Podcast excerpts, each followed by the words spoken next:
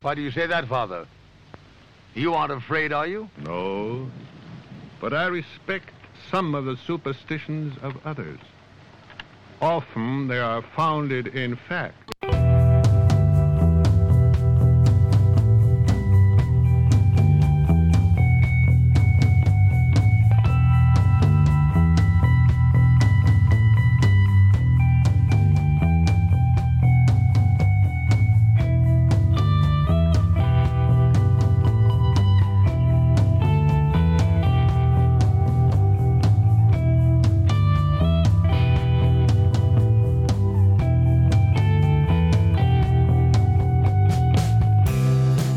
Broadcasting live from our home in Venice, California. This is the Sixth Sense Society. I'm your host, Krista, here with our producer, Michael. And today is the segment Spell It Out Magic, Reflections, and Shadow, where I get to speak what's on my mind, loosely connected to magic, and an occasional rant. But before we get started, Michael has a few announcements. Hi, everybody, and we hope you're all staying safe. And we appreciate all of you out there listening to us and supporting our show. So we want you guys to survive the pandemic and your loved ones, and and uh, just stay at home and stay safe. You know, until this thing is over. And hopefully, we don't have too much further to go. Um, we're looking back to our lives getting a little bit back to normal. So, and I'm sure you guys are too. Um, just to give you guys a sense of what's coming up, we have a busy month in front of us. On May 5th, we are going to have a return visit from our good friends Mystic Mitten Paranormal in uh, in Michigan, and they are going to talk about. Um, the new podcast that they've started and, and many other things. We'll catch up on their latest adventures and in, in investigating the paranormal and so forth. And it's always a lot of fun to hang out with Hillary and Jessica. So we're super excited to be talking about with them again in the next few weeks. Um, May 12th, we have Karen Fresca and she's walked the path of the Celtic and Avalon goddess mysteries for more than 20 years. So we're going to get into some of the, the mythology around the, the Celtic and Avalon goddesses and gods. Um, and of course, that one is going to be near and dear to my heart since, I, as many of you know, I was born and raised in Nova Scotia. So the Celtic world is a big part of my heritage, and I may even have to break out my kilt for that one and perhaps wear it in honor of the the Celts. So uh, my mother's side was the Scottish side, and it's uh, it's something that I'm always very proud of. Is that part of my heritage?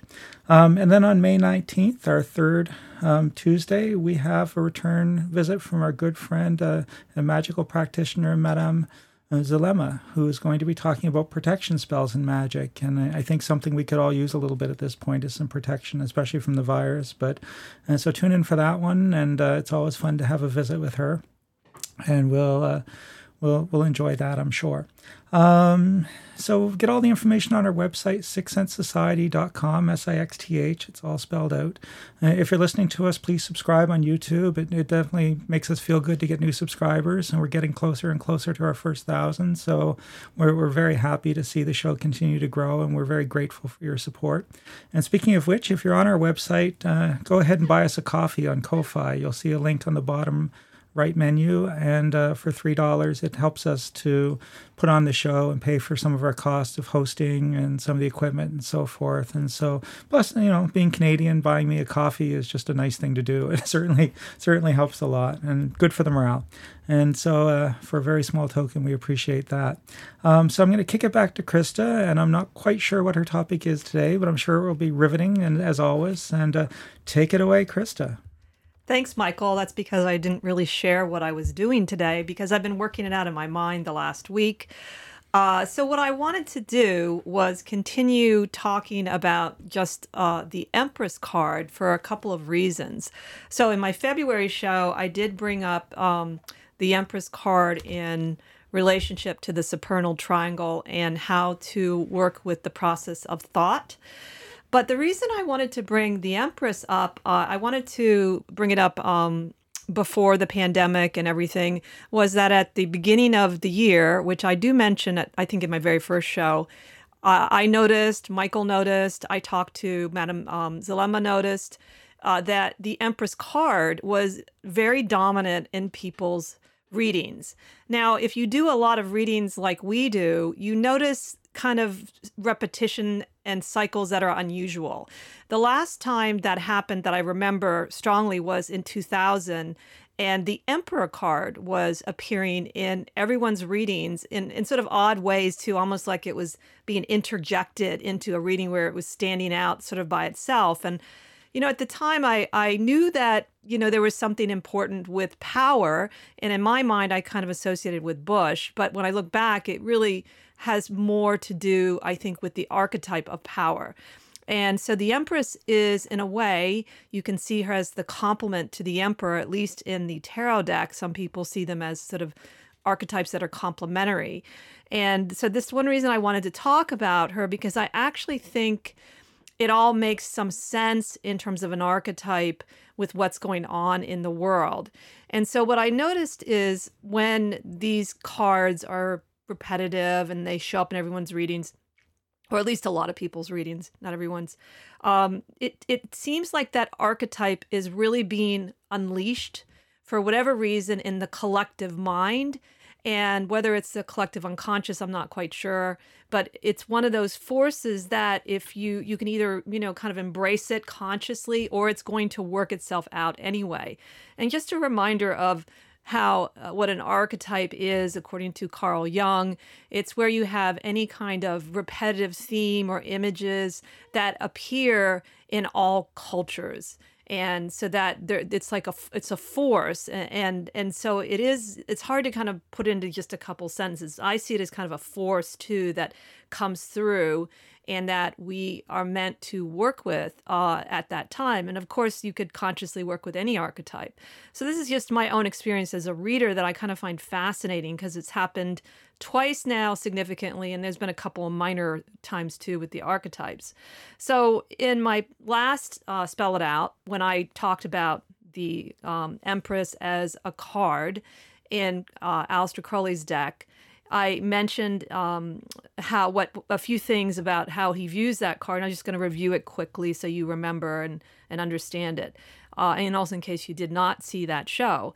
So he first of all makes a note about how she's the only planetary symbol that you can lay on top of the whole tree of life, and the glyph fits every part of the tree of life.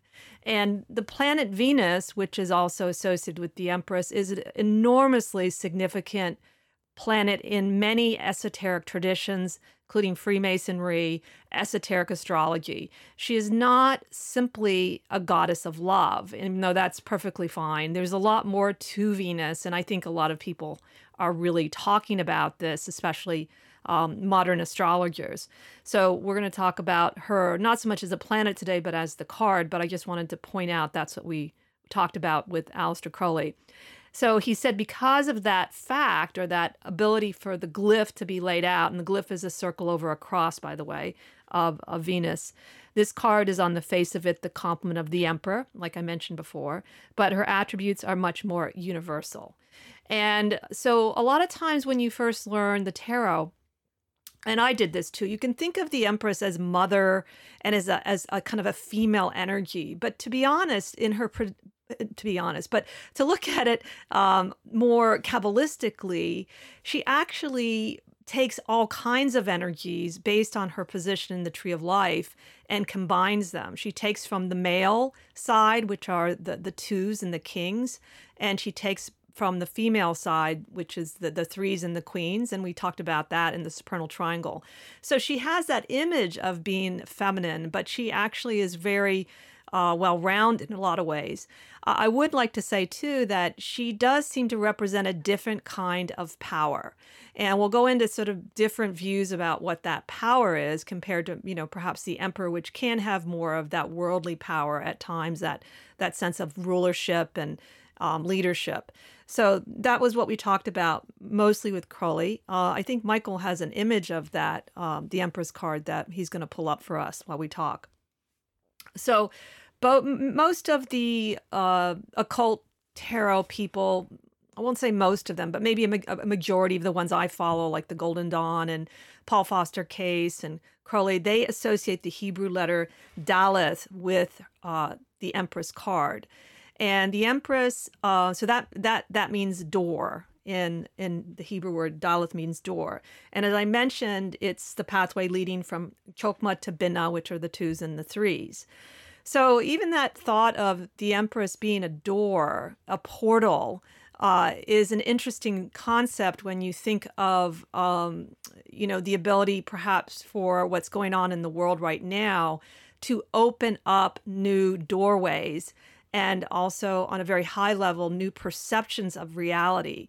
So, what, in, in spite of the, the pain and the fear and the terror, uh, I do think that the nature of this um, pandemic being so universal and so much part of the whole planet, I feel that it's a chance for many of us to begin to reset uh, what we want this world to be. And that's one aspect I feel the Empress is is coming in to play with her, why she appeared, and we'll talk about especially the way Paul Foster Case views the Empress, but why that energy is coming in. And it, it isn't always an easy energy because it's part the Empress is also a card of truth, but it doesn't mean it's it's neither negative or positive. And it's just that I think that she's this card is coming into play because we have a chance to do that now as a race, a human race. And maybe this is one of the best chances to do it ever because we've all really been hit by the same thing. So let's talk a little bit too now about um, Paul Foster Case's view of the Empress. So when I first started doing the tarot, like many people, I knew little of the history. I honestly, as a tarot reader, did not study any of the occult uh, teachers until I started working with the Thoth deck, which I started, then I, I read the Book of Thoth. And I knew about Paul Foster Case, but honestly, really didn't read anything about him. Maybe about eight years ago, I read a little bit. And I, I noticed that with my work with Kabbalah that I agreed with a lot of what he philosophically said about the trump cards. And so that was re- really interesting because I had learned it through experience. And, and definitely there's different things he adds and says. And for those of you that don't know Paul Foster Case, he founded BOTA, and it's a, a mystery school that has a correspondence um, course you can take that's very reasonable. And they send you lessons in the mail uh, with the idea of tarot being a a way of evolving your consciousness and working more inwardly, which I, I, think is a very valid thing to do with the tarot.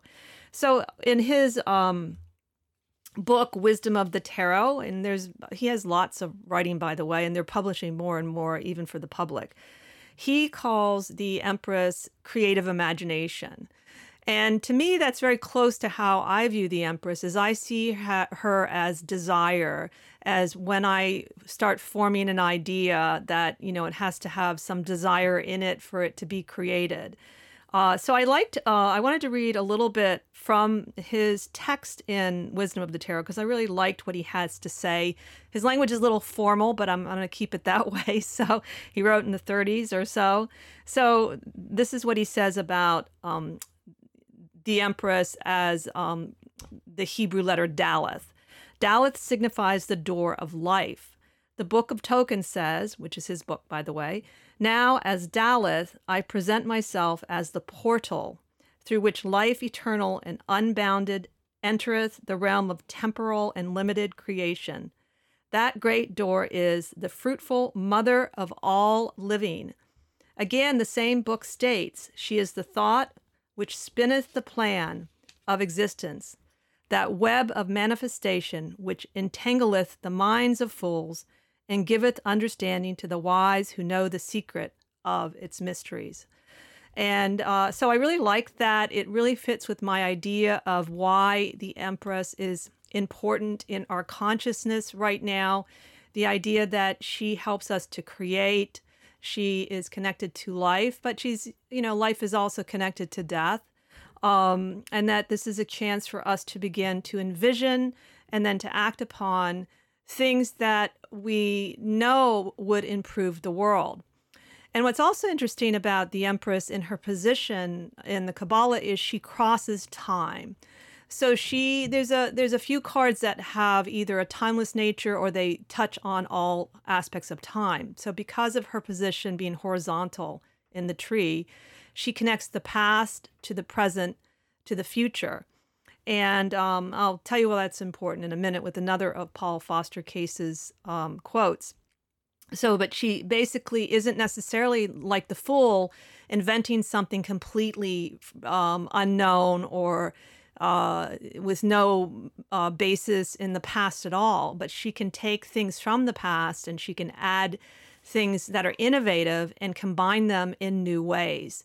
So, look at an example of that would be the use of technology, that we can take some of what we have in technology which is part of the Aquarian age that I feel we're on the cusp of, that we're not really in, but we certainly have aspects of it, that we can use these things that we know in new and fresh ways to create our world.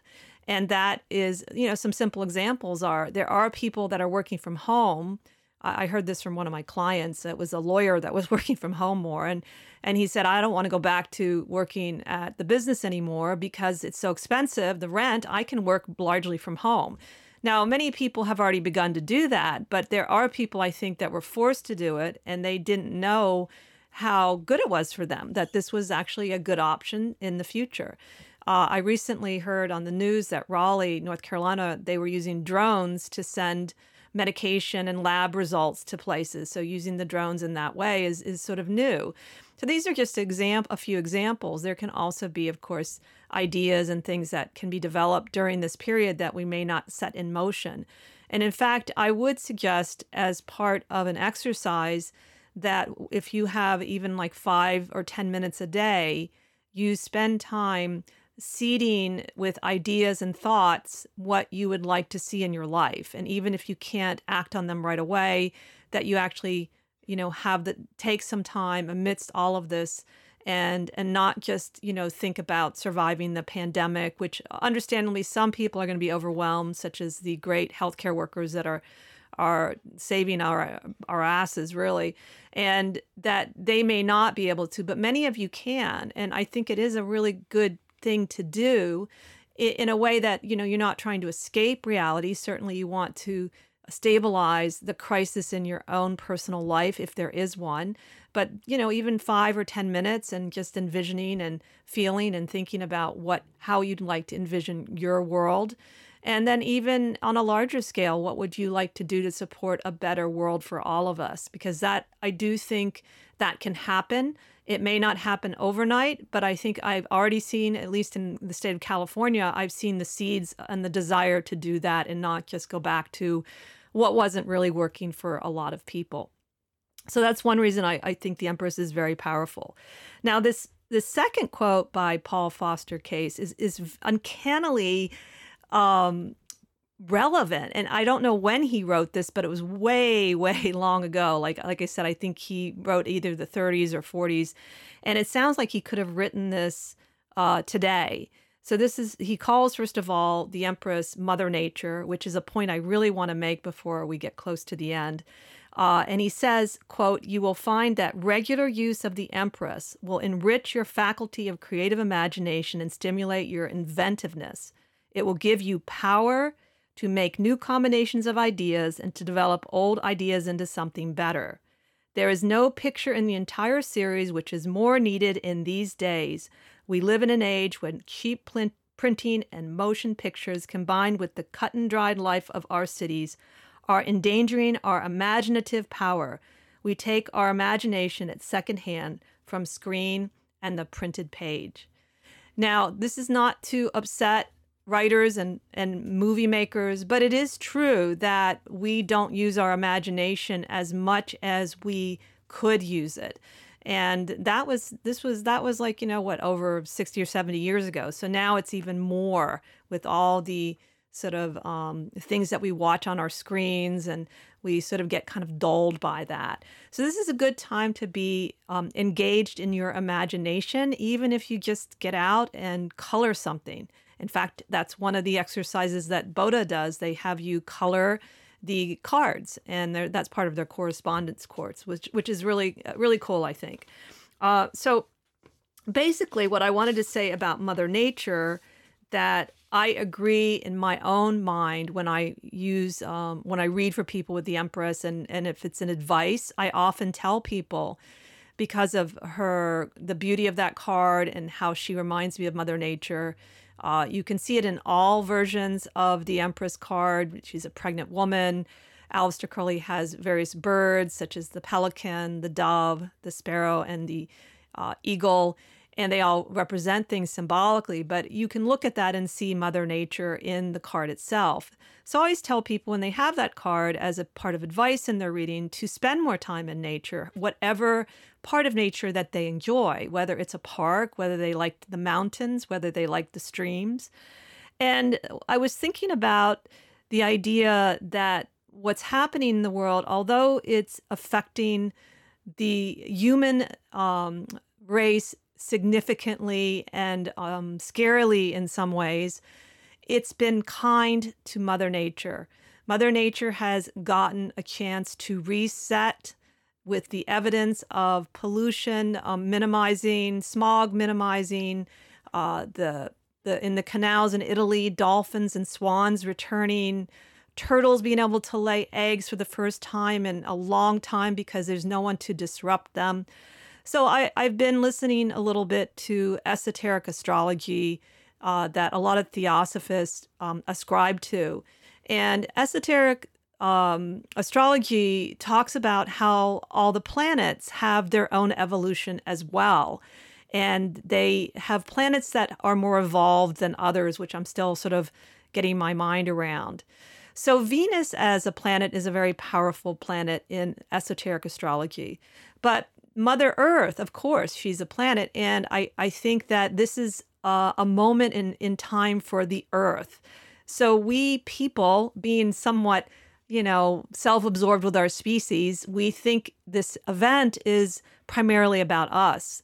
But I really would like to suggest that it's also, and maybe even more strongly, about the earth and the earth's needs and, and desires and wants as a as a being. And I, I, do feel planets have a kind of being to them.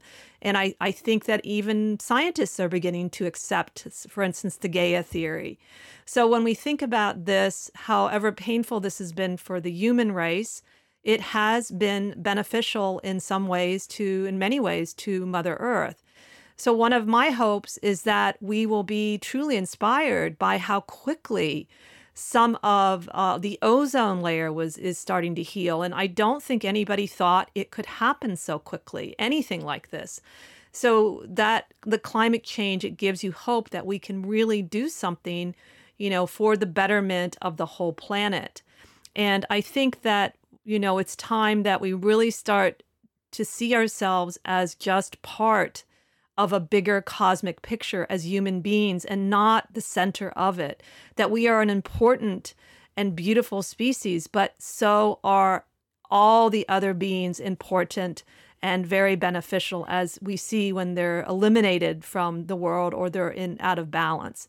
And I think that's part of the consciousness of the Aquarian age is that it's not simply about mankind, it's about the the spirit of of all living creatures and and that we begin to understand and uh, the interconnected web that we all live in and how we we really need each other and it's also just a much better place if we consider the impact we have on on everything. So I'm hoping that you know it certainly is is going around people are talking more about that and noticing it as one of the benefits I just hope it continues after the dust settles and people will not get back to normal, but as you know, they might forget some of the benefits of of I guess the pandemic for uh, beings other than humans in this situation.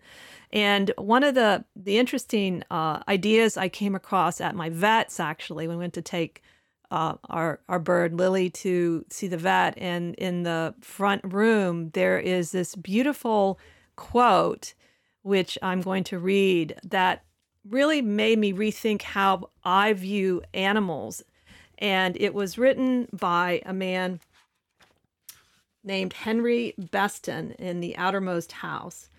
And this is what he says We need another and a wiser and perhaps a more mythical concept of animals. We patronize them for their incompleteness, for their tragic fate of having taken form so far below ourselves. And therein we err, and greatly err. For the animal shall not be measured by man. In a world older and more complete than ours, they moved, finished, and complete, gifted with extensions of the senses we have lost or never attained, living by voices we shall never hear. They are not brethren, they are not underlings, they are other nations, caught with ourselves in the net of life and time, fellow prisoners of the splendor and travail of the earth. I absolutely love that idea that they are other nations and they are not the same as us. They have different desires and needs. And as the boundaries change because of the pandemic, that's another concept that's been going around astrologically, the sort of the sense that, you know, the pan, the, the virus knows no boundaries. We have to reconsider and remake what our boundaries are with one another because yes, we are all one, but we're also different. And we have to learn to create a world that respects both, that respects the differences, and also that we all are affected by one another. So, those are the main things I wanted to speak about with the Empress. Uh, as an exercise, there are two ways I would suggest you work with her. One is really, really simple. You simply get your favorite version of uh, the Empress from the tarot, though I would recommend a version that is based on, I would say, either the Waite or Crowley's um, view of it because of, again, its connection to the Kabbalah and the colors. And you basically um, put it somewhere where you're going to envision it a lot. You just look at it, you look at the card, you think about the symbols, you just gaze on it. And by gazing on the cards, your subconscious is awakened and you will have your own unique connection to the Empress. I did that one summer with the Empress. I was, you know, kind of bored and I just wanted to try something different. And so I started working with the Empress. And what was really a little bit surprising and extraordinary, in my case, I was looking uh, at, at Crowley's Empress, which has a pelican in it. And that summer, when I was walking by the beach, I saw more pelicans than normal, and they would come quite close to me from the water. And I found so many pelican feathers, way more than I've ever found. So there is a, you know, each of the cards can be a window into the other worlds and the realities.